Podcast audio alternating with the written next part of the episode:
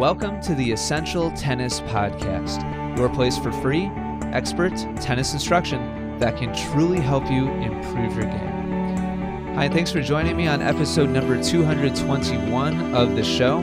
Today's topic is going to be all about what I learned as a spectator at the 2013 US Open. I was there just this past week, actually. Today is September 3rd as, as I'm recording this. So the, the Open isn't even finished yet, but I, I still want to tell you everything that I kind of took note of while I was watching during the first week of play last week. Some some really interesting things that are really directly applicable uh, applicable to you and your tennis as a club player. Before we get to that, really quickly, I just put together a survey that I would really, really appreciate uh, if you took just 20, 30 seconds. It's literally all it will take for you to fill this survey out. It's just four multiple choice questions and one optional uh, question at the end, a fifth question. So uh, if you wouldn't mind going over to essentialtennis.com slash survey, that's essentialtennis.com slash survey. It'll automatically direct you right to that survey. Just take a few seconds to fill out, and the information is going to help me a lot moving forward as far as deciding how long to make the shows, how often to do them. Um, downloads are starting to pick up a little bit here on the show, which I'm really, really happy about. And so, if you could tell me exactly how you would like the show to go, it would help me a lot as I decide how to make the show moving forward. So, with that, let's go ahead and get to today's topic. Sit back, relax, and get ready for some great tennis instruction.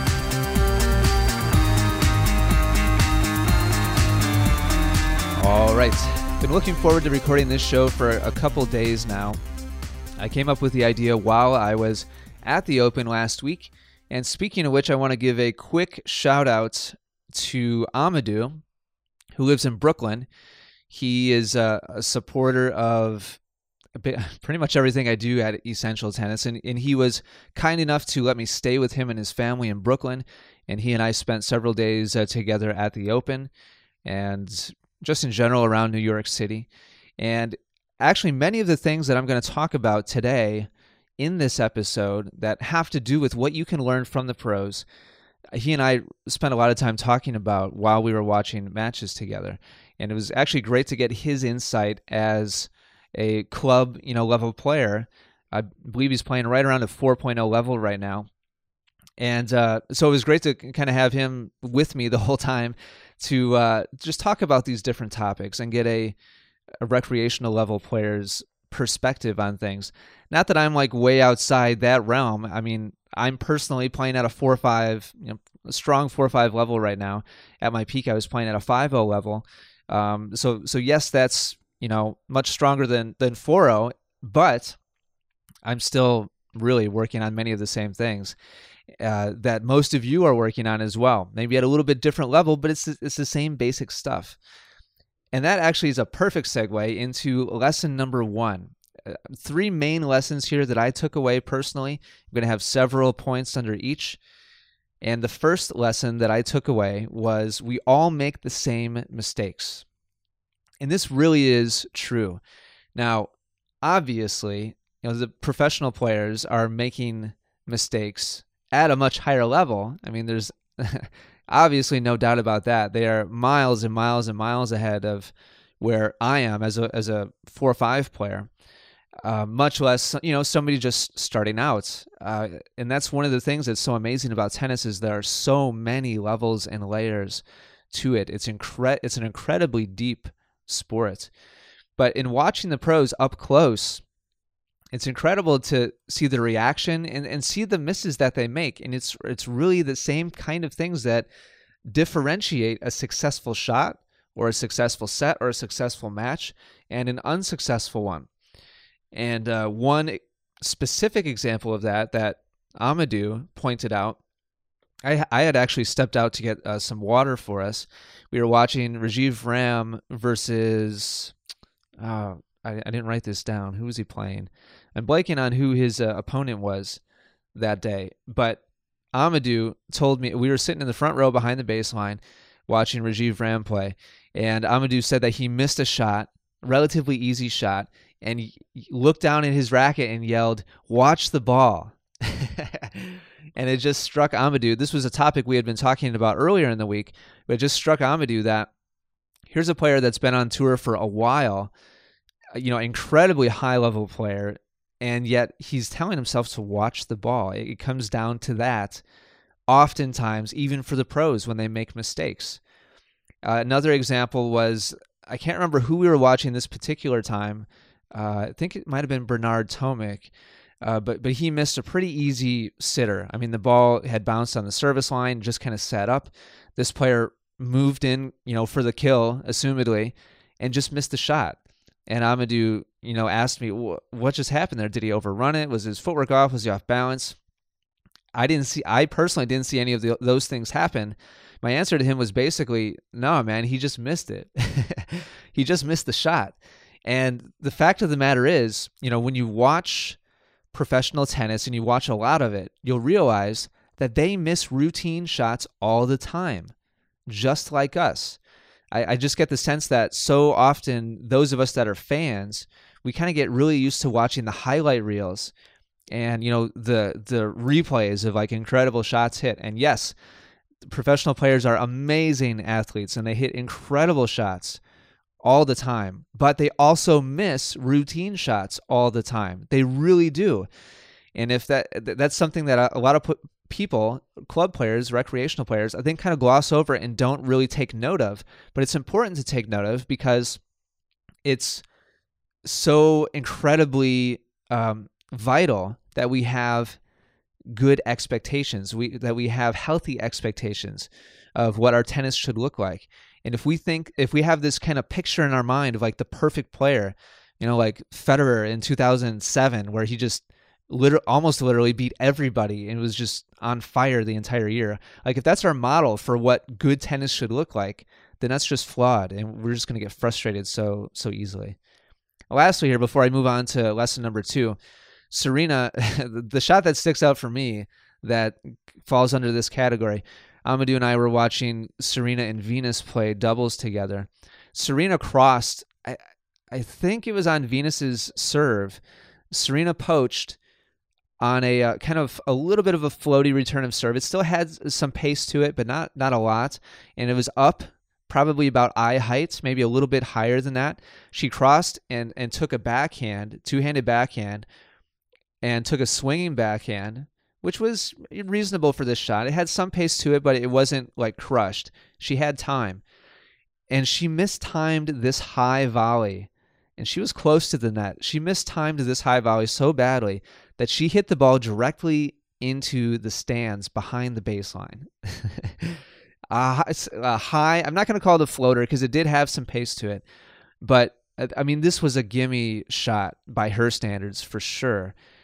I mean, truthfully, a pretty gimme shot by my standards. Um, at a, you know at a strong four five level, and she hit this high volley into the stands on a fly. I mean, just huge mistake. I mean, that that's a shot that a, a club player would make, or a, rather a mistake that a club player would make, and like be embarrassed about it the rest of the day. This is a one of the most successful women's doubles players of all time, and that's the shot that she even sometimes will hit.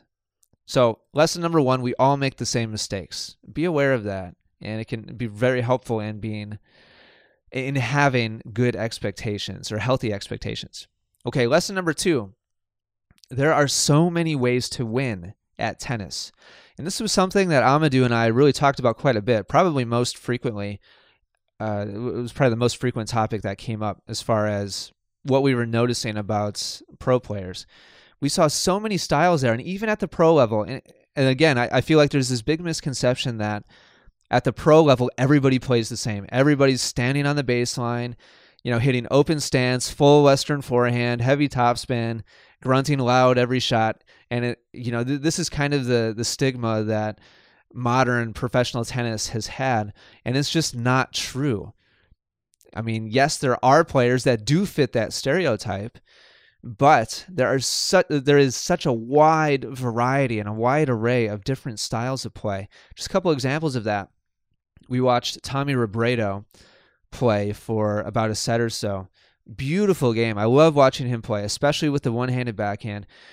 That's we saw so many one-handed backhand players. Amadou was actually commenting on it, um, on the frequency in which we were seeing a one-handed backhand. Another kind of uh, stereotype. Everybody thinks that the one-handed backhand is dead.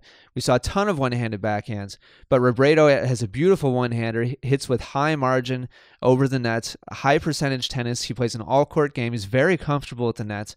And it was just a lot of fun to watch him play. He's so good at so many things, and he plays such a smart and savvy style of tennis. Rarely goes for more than is necessary. And so for me, as somebody who's trying to teach smart tennis to to club players, a lot of fun for me to watch. I really enjoyed him a, a lot. Um, then we had James Blake, and Blake is kind of famous for a low percentage game. And the, the match that we watched, we watched him play Karlovic, which happened to be his last uh, professional match as, as a singles player anyway. Uh, but Robredo versus Blake, totally different styles. Blake plays the ball much lower to the net, much flatter. Um, also one-handed backhand, but much flatter, lower percentage style of play, and is not bashful at all about just going for shots. Then we had Bernard Tomic, who you just need to see in person to believe it. Um, and I actually t- talked to Amadou on the phone earlier today, and that's actually kind of the statement he made about he he brought up uh, Tomic, and he said, you know, if you had told me, if you had tried to describe to me exactly what he looks like, I literally wouldn't have believed you. Tomic plays unbelievably laid back, very casual. I mean, very casual. It looks like he's not even trying. And yet, he's obviously extremely skilled and very good at what he does. That's just his style of play. He loves to take pace from his opponents and just redirect it and make a challenging shot out of it without looking like he's even trying to hit the ball at all. It's really amazing. So, really, kind of a polar opposite style from James Blake.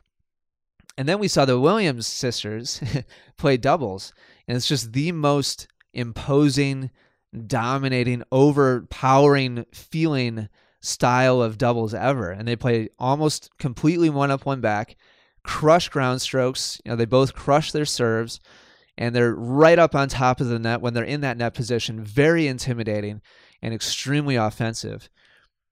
And so yeah, those are those are the four like examples that came to mind for me as far as different styles of play. Both singles and doubles examples in there. Some more defensive, some more aggressive, some more classic, some you know more modern.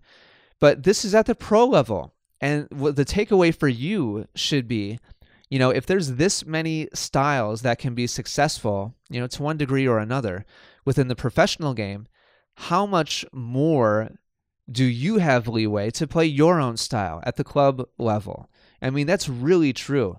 You can find success playing just about any style of tennis there is. You don't have to conform to any idealistic, you know, again, kind of going back to we all make, make the same mistakes. I feel like so many of us have this idealistic view of what perfect tennis or quote unquote good tennis should look like. And it's just not realistic. So please know that even at the pro level, the game is very varied. There's a lot of different styles, and it's, it's very interesting to watch when you're up close and personal. So that's lesson number two. Lesson number three is something that I bring up quite a bit with my students, and uh, something that I've brought up several times on the show, probably not in a little while now. And that is tennis is just incredibly hard. especially obviously especially at that level but do you realize that only the top 75 or so players uh, on the ATP tour are really making a living at tennis. I mean, if you're at like 100, 150, maybe you're breaking even by the time you pay taxes and you know you've got all your travel expenses and you got to take some time out for injury and you've got to pay uh, you know a physio or trainer, practice partner, etc., or a coach, you know, etc., etc. If you're not in the top 100, you're you're not making a living. You're just struggling to break even. And if you're outside the top 150, 200, 250, you're losing money. That's hard. That's incredibly difficult. And these, you know, athletes really deserve a lot of respect. Yes, there's a lot of difference. Unfortunately, there's a huge disparity. Uh, there's a huge difference between the lower level players and clearly like a Roger Federer. I mean, there's just no no comparison. Mainly, well, not mainly. It's it's tour winnings as well as the huge amounts of endorsement, you know, deals that he gets. But there's just this huge void between lower level and I'm talking like a 100 level players in the top, you know, 5 or top 10. So, the fact that there's only 75 to 100 people really making a living in the world playing tennis just shows how incredibly difficult it is. And a couple of things Amadou and I were talking about, and he reminded me of this morning. It's incredibly hard physically. It's hard work. I mean, just an average rally ball for a professional player uses every major muscle group at high output.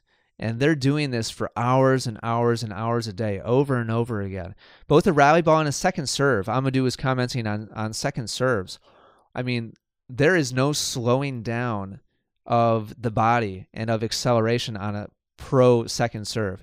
They're they're accelerating just as fast, if not faster.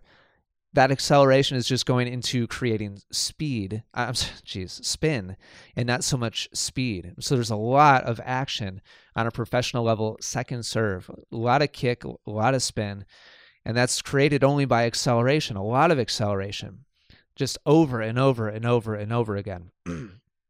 And one more uh, thing that Amadou pointed out was uh, he was amazed at how much a short ball just kills you. I mean, if you put the ball close to the service line and it doesn't have a lot of pace and or spin, your opponent will step into the court. They will take it early and they will punish you for it. So the the quality of your just average shot has to be so high at that level. And as you move up in level as a as a club player, these these same truths exist. If you want to be a, a four or five or a five O player, you have to learn how to accelerate freely and loosely and relaxed at at just about every shot. Certainly rally ground strokes, certainly uh, first and second serves. And so there's a lot of fitness. There's a big element of fitness to it, even at a high club level, but so much more so at, at the pro level. It's really amazing.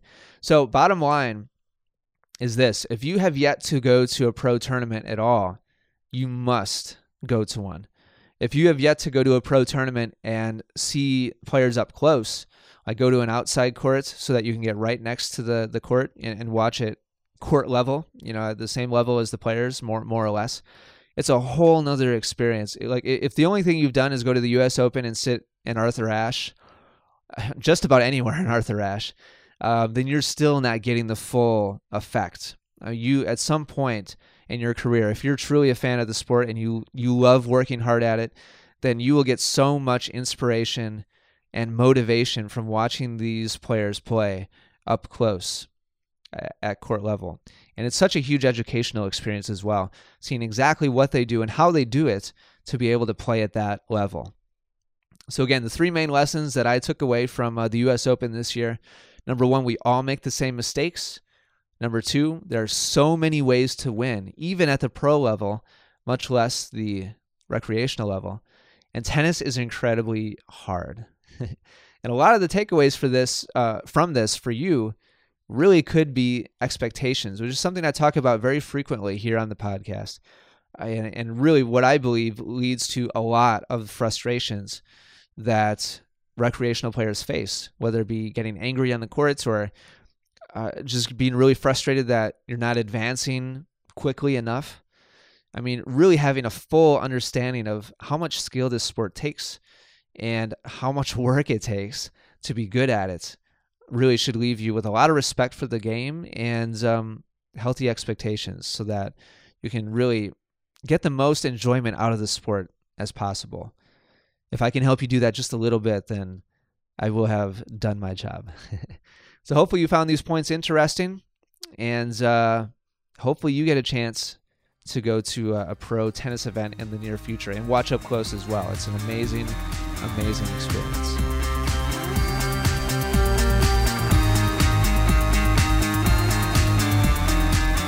All right, that brings us to the end of episode number 221 of the Essential Tennis Podcast. If you've left the show a rating and review on the iTunes Music Store, then I want to thank you for making the Essential Tennis Podcast the number one tennis podcast on iTunes. Two uh, people that left reviews most recently Eddie Up and Walden's Waldensian 7, I believe, or Waldensane uh, 7, one or the other. Thank you both very much for your recent reviews. I really appreciate it. The uh, the podcast, by the way, has always been a free instructional resource. It always will be. So if you'd like to help support the show, you can do that by either leaving a rating and review on the iTunes Music Store, which is the number one place in the world to get podcasts, or you can also donate to the show by going to essentialtennis.com slash donate. With that, I'll wrap up today's show. Thank you so much for listening. Again, please take the podcast survey if you have a spare 30 seconds today. That's at essentialtennis.com slash survey. Until next time, thank you so much for listening. I really appreciate your time and your attention. Until next time, take care and good luck with your tennis.